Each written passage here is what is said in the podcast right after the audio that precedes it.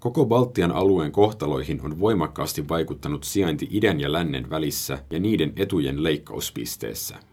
Viroa on tarkasteltu milloin siltana idän ja lännen välillä, milloin niiden taistelukenttänä ja milloin taas lännen puskurina itää vastaan. Baltian kautta kauemmas itään tai idästä länteen on aikojen alusta työntynyt eri kansojen ja valtioiden poliittisia ja kaupallisia intressejä sekä kulttuurisia virtauksia. Nämä ovat tuoneet Vironkin mukanaan sotia ja miehityksiä, taloudellista toimeliaisuutta sekä kulttuurista vireyttä. Virolaisten asuinalue on vuosisatojen kuluessa ollut Tanskan, Saksan, Puolan, Ruotsin, Venäjän ja Neuvostoliiton vallan alaisuudessa. Hyvät kuulijat, tämä on Historian nurkkapöytä ja minä olen Heikki Laurila. Ja minä olen Ilkka Hemmilä. Suomi ei ole ainoa Itämeren alueen valtio, joka juhlii tänä vuonna satavuotiasta itsenäisyyttään. Suomen kanssa samaan aikaan itsenäistyi koko liuta Baltian maan valtioita, Viro, Latvia ja Liettua. Tämän kunniaksi historian nurkkapöydälle on nostettu Seppo Setterbergin uusi Viron historia. Ja jos ihmettelee, että miksi sen nimenä on uusi Viron historia, niin se johtuu siitä, että Seppo Zetterberg on aiemmin kirjoittanut teoksen nimeltä Viron historia, joka ilmestyi itse asiassa tasan kymmenen vuotta sitten. Ja taisi olla silloin myös Tieto Finlandia kirjaehdokkaana. Oli, ja se oli muistaakseni Zetterbergin, olisiko ollut kolmas peräti ehdokkuus sillä saralla. Älä nyt vaan lähde kysymään, mitkä ne muut oli. Veikkaisin, liittyvät jotenkin myös kuitenkin Viron historiaan Zetterberg on siis ollut Jyväskylän yliopistossa professorina ja hän on tehnyt paljon tutkimusta Suomen ja Viron historiasta. Johdannossa hän nyt taustoittaa, että miksi ihmeessä hän nyt kirjoittaa tavallaan päivitetyn laitoksen siitä aiemmasta teoksesta. Ja syy on hänen mukaansa se, että kun 2007 ilmestyi se Viron historia, niin siinä kohtaa Viro oli ollut uudestaan itsenäinen valtio vasta noin 15 vuotta – ei ollut vielä ihan saatavilla siitä 1900-luvun jälkipuoliskolta sellaista samanlaista tutkimusta, mitä siitä on nyt ehditty tässä 2000-luvun jatkuessa tekemään. Mutta ruvetaan katsomaan, että mitä kaikkea sieltä sitten oikein paljastuu.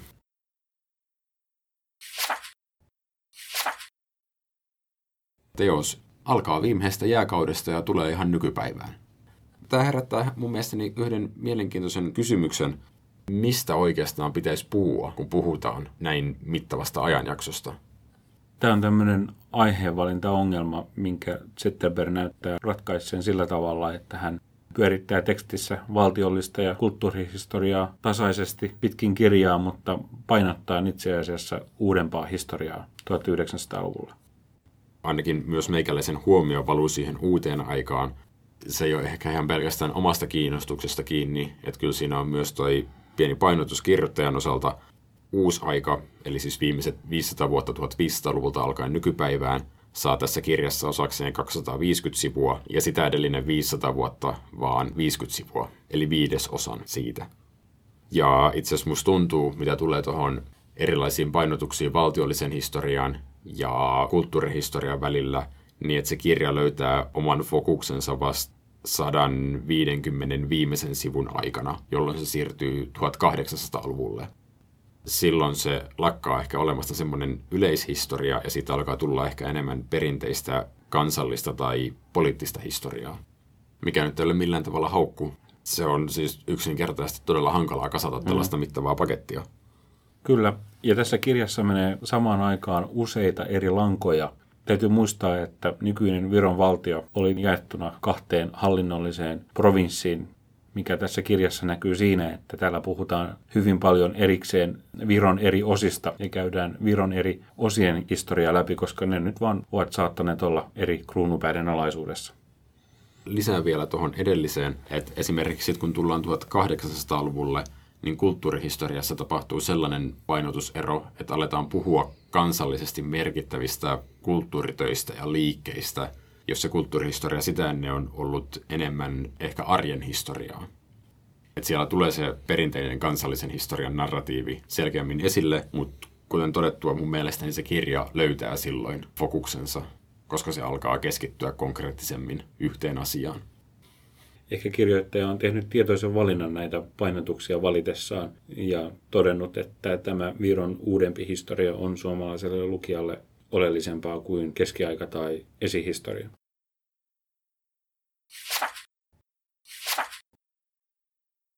Mitä sinä Ilkka oikeastaan tiesit Viron historiasta ennen tämän kirjan lukemista? Mä väittäisin, että hyvin peruslinjat. Se on tietyllä tavalla noloa, että kuinka vähän sitä tietää loppupeleissä suomalaisena näiden lähinaapureiden historiasta. Niistä on kärryillä aina sen verran, kun ne sivuaa Suomen historiaa. Eli Virosta on tiedossa se, että ollaan oltu molemmat joskus ensin osa samaa valtakuntaa Ruotsia, sitten samaa valtakuntaa Venäjää, ja sitten siitä on tullut sellainen pieni peili tai verroki itsenäisen Suomen historialle. Mutta sehän on hyvin yleispiirteistä, että miten Viron historia on Suomessa esillä.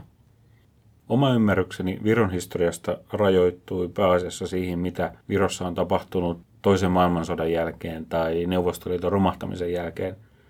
Itse tein sellaisen havainnon tätä kirjaa lukiessani, että Suomessa esimerkiksi opetetaan historiaa hyvin paljolti Ruotsiin tai Venäjään suhteuttaen kouluopetuksessa viroja aika pahasti paitsiolle, vaikka se olisi, kuten mainitsit, oiva verrokki.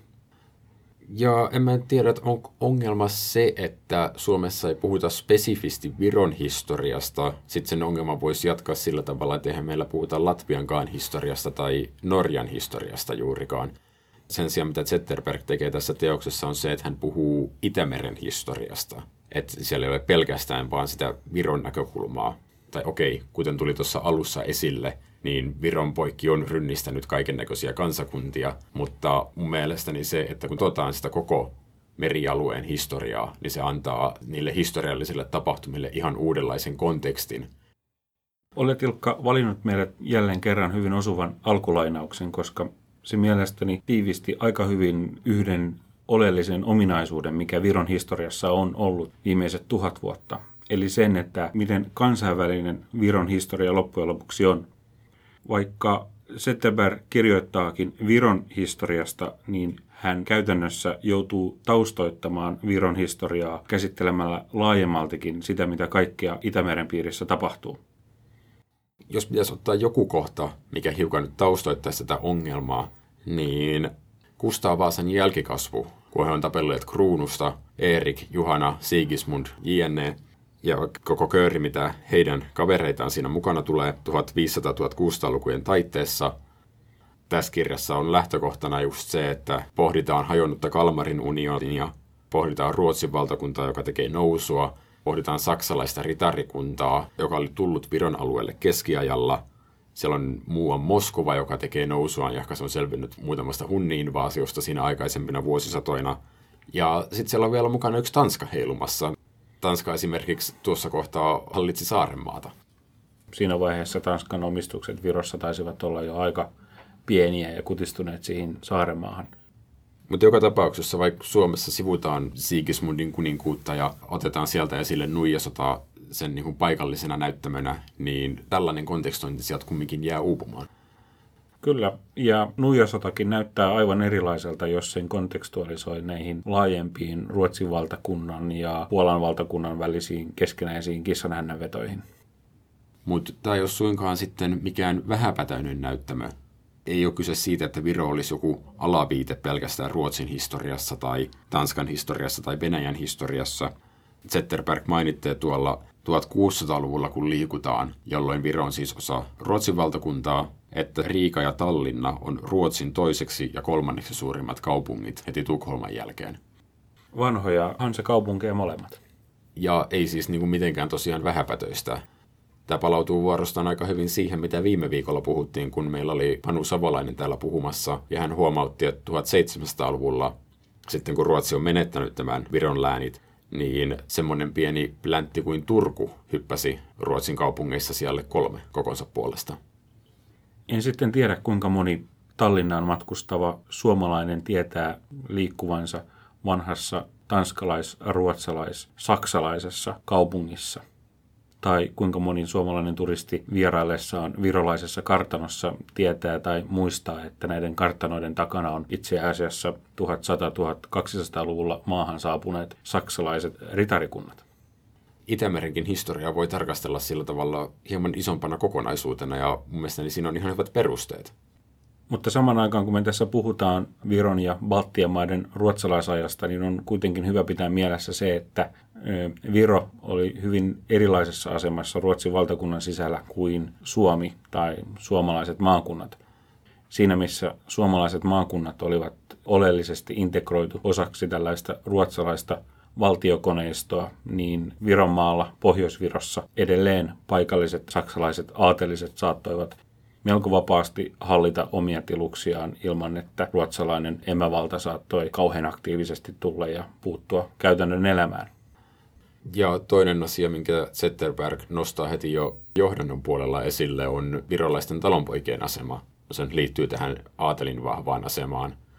Eli se on sellainen yksi iso merkittävä erottava tekijä Suomenlahden kahden rannan välillä. Sen jälkeen, kun saksalaiset ritarikunnat saapuivat Baltian alueelle, on Virossa vallinnut varsin jyrkkä kahtiajako maata omistavaan aatelistoon ja maata viljeleviin talonpoikiin ja maoriin. Maoriushan lakkautettiin Virossa vasta 1800-luvun puolella. Ja Viron historia on täynnä pientä jännitettä talonpoikien ja aateliston välillä. Se on yksi teemoista, mikä tuolla juoksee koko kirjan läpi. Kun tullaan keskiajalta uudelle ajalle vuosisadasta toiseen kuljetaan, niin siellä aina nousee esille se, että mikä se talonpoikien asema onkaan sillä hetkellä, saako sitä parannettua ja niin poispäin ja niin poispäin. Sellaista kissanhännänvetoa just, jossa nämä ritarikuntien perilliset tai Ruotsin valtakuntaa palvelleet aateliset just vetoaa heille kerran joskus myönnettyihin privilegioihin ja penäävät sitä, että näistä on pakko pitää kiinni. Ja mitä se sitten tarkoittaa talonpoikaiselämän kustannuksella. Itse sain tästä kirjasta kyllä vahvasti semmoisen kuvan, että tämä aateliston ja talonpoikien suhde on itse asiassa yksi niistä suurimmista eroista, mitä Suomen ja Viron historian välillä on. Siinä missä vaikkapa 1700-luvulla suomalainen talonpoika saattoi vedota kuninkaan, eli Ruotsin kruunun asettamaan oikeusjärjestykseen ja oikeusistuimiin hänen maamiehensä Suomenlahden eteläpuolella oli lähestulkoon täysin aatelisen oikeudenkäytön ja hallinnan alaisuudessa. Toki siellä on sitten hiukan tuttuja piirteitä. Esimerkiksi 1600-luvun alkupuolella on ensin Ruotsi painellut pitkin Saksaa vallottamassa hiukan maita ja mantuja. Siinä on jaeltu palkkioina vanhoja maita niille aatelisille, jotka on olleet sotimassa, tukemassa kuningasta. Ja sitten 1600-luvun jälkipuoliskolla tapahtuu siihen vastapainona reduktiot, eli sellainen pieni valtapeli aatelin ja kuninkaan välillä, niin sehän on tuttu piirre myös Suomen historiasta. Kyllä, on omalla tavallaan jännittävää huomata, että 1600-luvulla Ruotsi olisi edistyksellinen taho, joka halusi lakkauttaa maaorjuuden Virosta, mutta nekin yritykset taisivat kammeta paikallisen aateliston vastustukseen. Mutta vaikka täällä on aika paljon samaa Suomen ja Viron välillä, niin kyllä tässä huomaa joitain näkökulmaerojakin, kun tätä kirjaa lukee. En tiedä, että johtuuko se just siitä, että kun pystyy tarkastelemaan jotain hyvin oman maan historian kaltaista, mutta kumminkin ottamaan siihen etäisyyttä, niin tuoko se sitten omasta maastakin jotain uutta esille. Zetterberg puhuu tuossa keskiajalla mun mielestäni hyvin selkeästi hän muistaakseni jossain kohtaa mainitsee sen, että kirkot ja kartanot, mitä rakennetaan, on konkreettisia symboleita vieraanvallan läsnäolosta ja kutsuu niitä just vieraanvallan monumenteiksi. Suomessa ei kuule samanlaista sanottavaa vaikkapa Turun tuomiokirkossa tai mistään vanhasta kartanosta.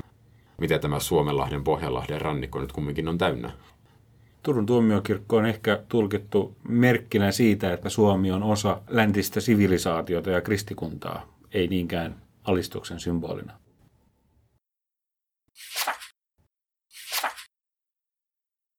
Mun mielestäni on kumminkin tietyllä tavalla väärin puhua Viron historiasta, vaan sillä tavalla, että se olisi muiden vieraiden valtioiden tai kulttuuripiirien temmellyskenttää. Siis toki pitähän se pitkälti paikkaansa, mutta se ehkä saa sen kuulostamaan jotenkin selvärajaiselta ja suoraviivaiselta, Mä itse kiinnitin huomiota muun muassa uskonnon rooliin. Siellä on keskiajalla säilyy tosi pitkälli, pitkään paikallinen oma pakanauskonto. Vaikka ne ritarikunnat tulevat sinne miekkaa yhdessä kädessä ja raamattu toisessa kädessä, tällä tavalla hieman kärjistääkseni, eikä se katolinen kristinusko, mitä se saksalaiset tulevat, niin ei sekään saa olla kovin rauhassa. Sitten sieltä tulee 1500-luvulla uskonpuhdistus, siihen tulee perään vasta uskonpuhdistus. Zetterbergin mukaan se pakana uskonto voi siellä tämän aikana vielä ihan oikein hyvin.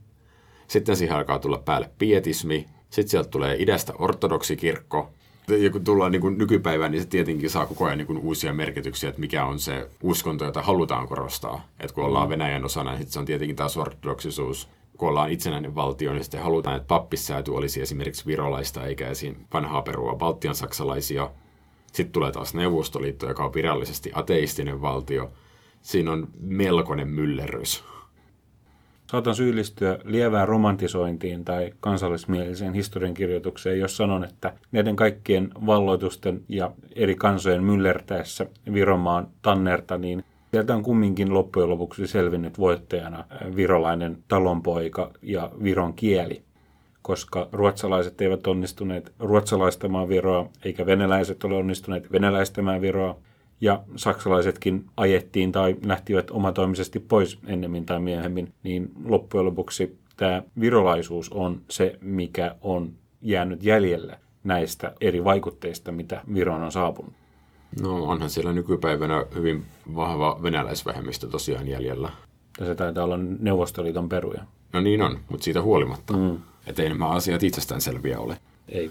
Mutta jos punnitsee näitä eri vieraita vaikutteita, niin me Suomessa ehkä huomataan ensin toi idästä tullut vaikute, koska meillä on itsellä hyvin vahva vastakkainasettelut Venäjän ja Neuvostoliiton kanssa, mikä nyt itsessään on ymmärrettävää. Ja Virossa voisi kuvitella olevan sama asia tämän neuvostovallan jäljiltä, joka oli todella rankkaa ja rajua aikaa. Mutta sitten kun lukee tätä Viron historiaa pitkällä tähtäimellä, eli lukee tämän koko kirjan, mitä tässä nyt on tuhat vuotta käyty läpi, niin itse asiassa siellä korostuu kerta toisensa jälkeen saksalaisvastaisuus virolaisten omissa mielissä. Se oli oikeastaan ihan hauskaa havaita, että 1800-luvulla, kun Viro on osa Venäjää, niin virolaisten keskuudessa toistuu se sama myytti, joka oli myös suomalaisten keskuudessa. Eli silloinkin, kun Viroa kohdellaan Venäjän osana jotenkin huonosti, niin keisari on silti hyvän tahtoinen, ikoninen hahmo, ja ne kaikki pahat asiat vaan johtuu siitä, että keisaria on johdettu harhaan mutta sen sijaan saksalaisille ei anneta saman aikaan mitään harmaa. Tästä on itse asiassa aika hyvä esimerkki virolaisen kirjailijan ja historioitsija Karl Robert Jakobsonin 1800-luvun puolivälissä kehittämän Viron historian periodisointi. Törmäsin tähän nimittäin edellä kurssilla, eikä tätä Zetterbergin kirjassa esiin. Karl Robert Jakobsen hän suhtautui Viron historiaan hyvin asenteellisesti.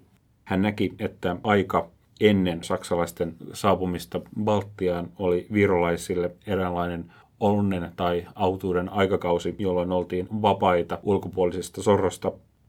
Saksalaisten ritarikuntien saavuttua saapuikin maaorjuus, linnanherrat ja eräänlainen pimeyden aikakausi, jolloin aito virolaisuus oli nujerettu maaorjan asemaan. Jakobsonin mielestä 1800-luvulla alettiinkin jo elämään uutta aikakautta, jossa virolaiset kokevat kansallisen heräämisen ja palaavat saksalaista ritarikuntaa edeltävään vapauden aikaan. Tuossahan on muuten hyvin perinteinen 1800-luvun nationalismin romantisoitu kuva.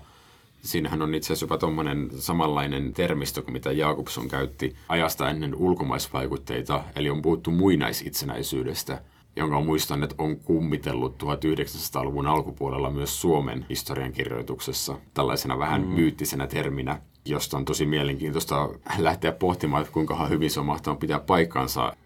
Epäilisin, että sen pahemmin Suomessa kuin Virossakaan ei ole ollut mitään järjestäytynyttä no, läheskään valtiokoneistoa, mutta edes mitään siellä päin. Mutta se jako kuvaa kumminkin aika hyvin sitä, että miten virolaiset suhtautuu nimenomaan saksalaisiin. Muistan jostain lukeneeni, että virolaiset saksankieliset historioitsijat olivatkin 1800-luvulla hiukan puun ja kuoren välissä. Heidän saksankielinen historiansa ei oikein osunut yhteen nousevan Saksan keisarikunnan historian kanssa. He olivat sentään ulkosaksalaisia. Eikä heitä ei oikein voinut integroida Venäjän keisarilliseen historiankirjoitukseen ja virolaisiksi. Heitä ei oikein virolaiset itse hyväksyneet. Ja noin Baltian saksalaiset ja ylipäänsä saksalaisvaikutus on yksi tämän kirjan myös juoksevista teemoista, sellainen mikä ehkä unohtuu Suomen historiassa tarkastella. varsinkin kun puhutaan Ruotsin valtakunnasta, suurvalta Ruotsista, se unohtuu todella paljon taustalle, se Itämeren piiri. Tässä se on taas jälleen kerran aika hyvin esillä. Ja kyllähän Suomessa puhutaan esimerkiksi ruotsalaisuuden tai ruotsin vaikutuksesta Suomeen, mutta siitä puuttuu kumminkin semmoinen samanlainen vastakkainasettelu, mikä Virossa tämän niin kuin vironkielisen ja saksankielisen väestöryhmien välillä on. Mutta en sitten tiedä, että mikä tilanne mahtaa olla nykyvirossa. Baltian saksalaisethan poistuu näyttämöltä toisen maailmansodan alla, kun niin sanotusti Hitler määrää kaikki kotiin. Käsittääkseni tämä Baltian maiden saksalaisuus on nyt käytännössä hyvin pitkälti kuollut kulttuuri. Ainut mitä siitä on jäljellä on materiaaliset muistot, eli Viron komeat kartanot.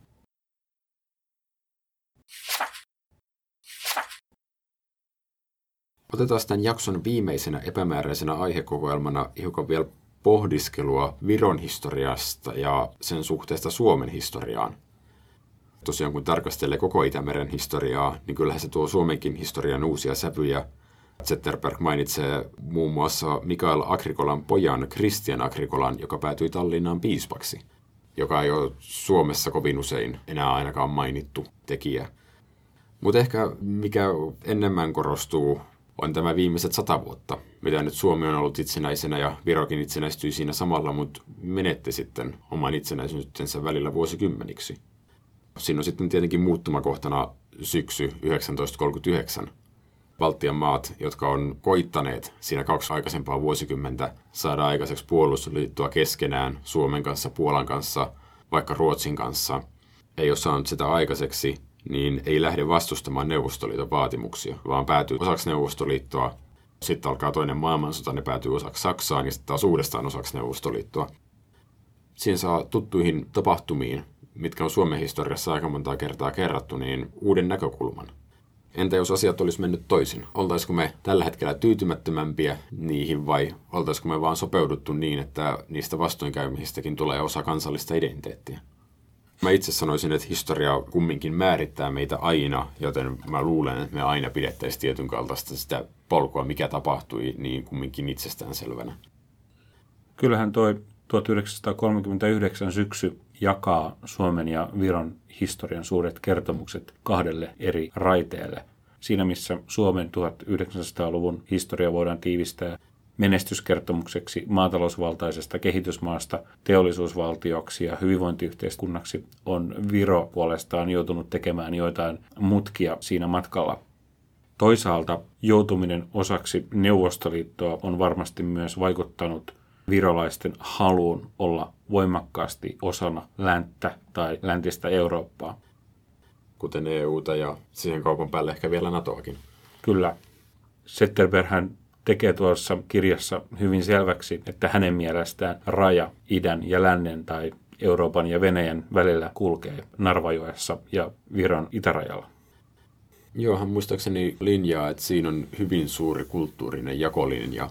Enkä sano, että välttämättä on väärässä, mutta se, että miten Suomella ja Virolla on 1900-luvun jälkipuoli mennyt hyvin eri tavalla, niin kyllähän se kuvastaa hyvin paljon sitä, että miten historia vaikuttaa kansalliseen identiteettiin.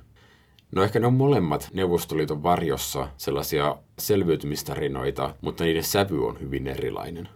Kyllä, ja ehkä jossain määrin Neuvostoliiton vuodet vaikuttavat myös siihen, miten me suomalaiset suhtaudumme Viron historiaan. Itse ainakin syyllistynyt siihen, että olen paikoitellen ajatellut Viroa entisenä neuvostotasavaltana, en niinkään tällaisena mielenkiintoisena läntisen Euroopan ja Itämeren piirin kulttuurien hybridinä, mitä se ehkä todellisuudessa on. Monipuolinen sulatusuuni. Ja seljöinen se ajatus, johon me lopetetaan tällä kertaa.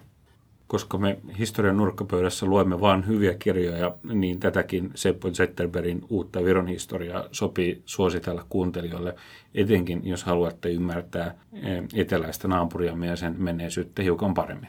Ja väittäisin myös, että mikäli halutaan ymmärtää Suomen historiaa paremmin, niin kannattaa lukea Viron historiaa. Ja nimenomaan ihan koko viimeiset tuhat vuotta antaa ihan kivaa perspektiiviä.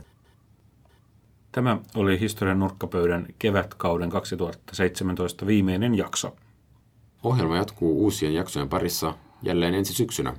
Sitä odotellessa käykää lukemassa meidän blogiamme alaviitteitä.wordpress.com – Siellä on ollut vähän taukoa tällä hetkellä muista kiireistä johtuen, mutta nyt kesätauon aikana jatkamme sinne blogitekstien kirjoittamista näistä kirjan aiheista sekä muusta historian esittämiseen liittyvästä. Muita yleisiä kuulumisia näiden jaksojen aiheista tai shown tulevista kuvioista voi käydä seuraamassa Facebookista tai Twitteristä historian nurkkapöydän sivuilta. Kiitoksia kaikille vieraille ja kiitoksia kaikille teille kuulijoille. Palaamme asiaan jälleen syksyllä. Kuulemiin.